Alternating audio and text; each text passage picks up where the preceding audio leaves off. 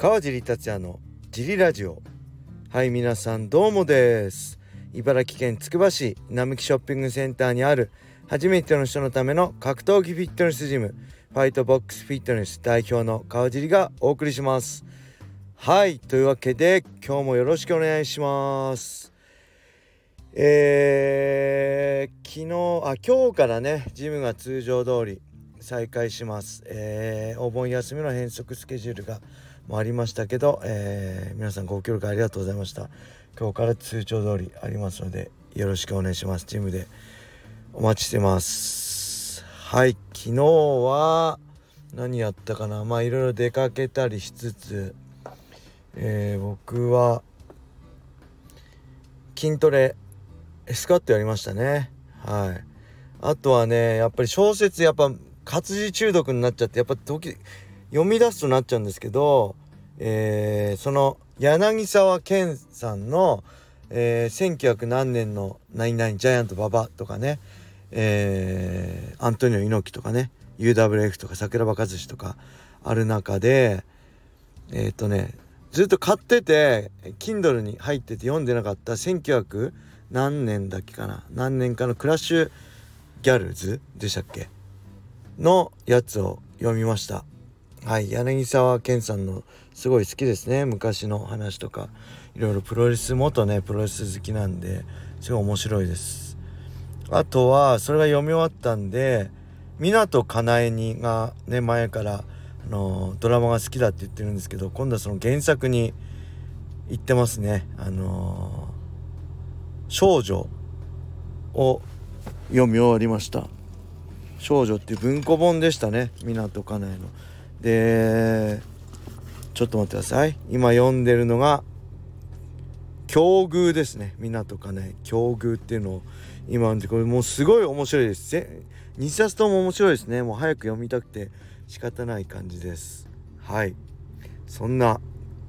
えー、火曜日ですがレターも行きましょう。川地さん小林さんお疲れ様です。高畑です。先日 K1 福岡大会で空手仲間の与座選手が2ラウンド KO 勝ちをしました。クイックからのアッパーと空手技の応用でかっこよかったです。与座選手は茨城出身ですが茨城茨城県出あ与座選手は土浦市出身ですが茨城県出身で期待の若手ファイターいますか？MMA キックボクシング何でも OK です。かっこ MMA しかわからなそうです。笑い。ご回答よろしくお願いします。はいありがとうございます。えっ、ー、とね与田選手ね僕リアルタイムで見てなかったのでちょっと twitter でフィニッシュシーンだけ見たんですけど強かったですねえー、この高畑さんのね空手仲間でほんと土浦市出身なんですよねなんでこれもし聞いてる茨城のね人がいたら是非応援してあげてほしいんですけど極真のね世界大会も優勝してるぐらいのすごい強いファイターなんでえー要注目選手ですね。で僕は MMA しかわからないし今あんまりねこう前も言ったように T ブラッドとかも行ってないんでそこまでわかんないんで、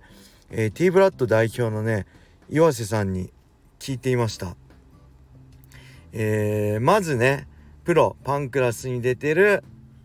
えー、葛西選手ね、えー、マッハ道場です。これも期待若い、えー、期待の選手ですね。あとマッハ道場のえー、これアマチュアなのかな？この前同じ元茨城 T ブラッドの望月今現ブレイブジムでね頑張ってる内弟子として頑張ってる望月もっちと戦った甘利選手。これもなかなか息がいいみたいですね。はい。あとはえっ、ー、とこれ茨城なのかな？ちょっと場所わかんないですけどあのチーム茨城梅田さんね。梅田さんが指導してるえー、女の子、えー、これまだアマチュアかな？まちちゃん。ね。まちちゃんっていうかもうすごい、えー、ツイッターとかね岩瀬に聞く限りすごいいい強くなりそうな感じがするみたいですね。あとはこれがねまだ全然アマチュアでまだまだなんですけど、えー、T ブラッドにねえっ、とねもともと僕が格闘技を始めた1998年、えー、3月かな。で岩瀬さんとほぼ同時。岩瀬さんが3月の頭僕が3月の末ぐらいに始めたのかな。その時ねもう一人いたんですよ。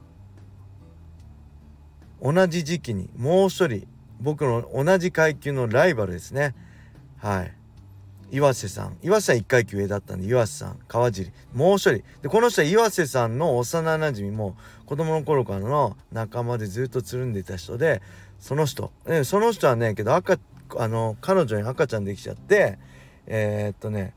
すぐリタイアしちゃったんですよね。1年ぐらいかな1年半ぐらいかな1年も経ってないかなちょっと忘れちゃいましたけど。そのね奥さんとの子供がなんと今 T ブラッドでやってます。僕はねまだ会ってないです僕が T ブラッド抜けてから行ったんで。ただこの子も結構頑張ればあのすごい練習真面目なんで頑張れば強くなるんじゃないかなと岩瀬さん情報を教えていただきました。はい。なかなかねやっぱ今若手ねこうなんだろう。なかなか難しいですよね強くなって。今本当に格闘技以外でもいろんなねあのー、楽しいこともあるしあのー、やりたいこともあるだろうし多種多様になってねこの生き方もね。なんで一つにね絞ってもう全てをかけていってなかなか難しいと思うしそれがね正解だとも思わないしやっぱりいろんなことやっていく中であのー、やっていくのもね、あの正しい道だと思うし僕なんかねもうその一つしかなくてやってこうある程度ねこう成功できたからいいけどもしダメだった時思ったらもうもう何もないですからね。0か100かで僕そういう性格なんでしょうがないですけどそれをね他人には絶対勧めらんないんであれなんですけどやっぱりねけど今まあ聞いたり見てたりねいろいろ見てて思うのはえー、っとねやっぱ強くなるには人と同じ練習してたらね強くならないですよね。はい。もうこれは絶対そうだと思います。あのーなんだろう。みんなこう例えばうちのジムでもやってる格闘技でもなどんなスポーツでもあのまあ健康目的でやってる健康のためにストしてあのスポーツってすごいね有意義だと思うんですけどやっぱプロだったりそのトップを目指すんであれば健康的にはね強くなれないんですよね。あの普通に練習してても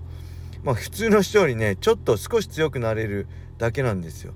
もう本当にとことん追求しないとね、まあ、強くなるかまあ廃人になるかそのぐらい両極端ね本当生きるか死ぬかぐらいじゃないと、まあ、やっぱり突き抜けらんないですよね周りがまあ考えられないぐらいあいつおかしいよっていうぐらいぶっ飛んでないとやっぱりあのその他大勢からは抜けな抜け出せないですよね。あの、うん。やっぱりねその辺を、まあ、改めて今ねこの世界っていうか、まあ、強くなりたい格闘技でね飯を食っていきたい。多分世界とかまだね若い子は見れてないと思うんでとにかくねあのこの競技で突き抜けたいだってこの競技で飯を食っていきたいってもしねこれ聞いて思ってる人は、えー、身近な人ねあの人よりやってあの練習やってる。そういうのじゃ多分強くなんないですよね。えー、なんだろうあのメイウェザーがねお前が練習してる時は俺は練習してると。お前が遊んでる時もあのー、俺は練習してると。お前が寝てる時も俺はもちろん練習してるってね名言ちょっと違うかもしんないけど名言ありますけど本当そうなんですよね。僕も僕身体能力も普通だしあの秀でたねものないからとにかく練習量でカバーして強くなるしかないと思ったんでもう本当にね若い頃はあのー、若い頃っていうかまあ海外の選手とね戦い始めた頃えー、まあ僕は一日中練習してても僕が寝てる間時差があるんであの、海外の人は練習してるじゃないですか。もうそれがね悔しくて仕方なかったんですよね。なんで俺が寝てる時あの世界中誰かが練習してるやつがいるんだと思ってね。もうそれが悔しかったしもう不安で仕方なかったしなんで起きてる時できる限りねもうコンディションどうこうじゃないですよね。毎日フルで出し切ってを、まあ、365日ねあのー、やり抜くぐらいの気持ちじゃないと多分強くはなれないなって僕個人的には思います。やっぱ20代はね、まあ、やればやるだけ強くなると思うしまあ回復力もね早いし、うん、あのー、それがそういう楽しさはありますよね。やればやるだけ強くなれると。やっぱ30代は、まあ、だんだんできないことが増えてきたりとか無理が効かなくなってね怪我のリスクが増えてくる中で、まあ、そういう中でどうやってね強くなるかっていう今ある中での、えー、強くなる方法を考える楽しさがありましたね。うん、でまあそういう中で、ね、やっぱ一番はねあのいろんな技術 MMA ありますけど一番はねやっぱりフィジカルだと思うんですよ。もうとにかく MMA はね僕はフィジカルだと思ってもそこをねとことん鍛えるべきだと思うしあのー、それもパワーだけじゃねダメだしスタミナだけじゃダメだしねその両方ですよね。あのー、よくね筋肉つけすぎるとスタミナがねなくなるっていう人いるけど、まあ、そんなことないと思うんですよね僕僕自身がそうやってスタミナで引いてね相手をの潰しあの削ってね勝ってきたんで練習まあほんと筋トレだけやってボディビルダーみたいになったら絶対ダメだけど、えー、パワーもスタミナもねサーキットとかあいわゆるあの HIIT みたいなのねハードにやれば絶対5分3ラウンドだったら動ける。スタミナはつけられるしもう練習次第とことんやるかやらないかだけなんでまあその辺をねあの頑張ってやってもらって本当ねまた若い世代で茨城で世界とね戦う選手が出てくるのを期待したいなと思っております。はい。そんな感じです、えー、それでは今日はこれで終わりにしたいと思います。皆様良い一日を。またね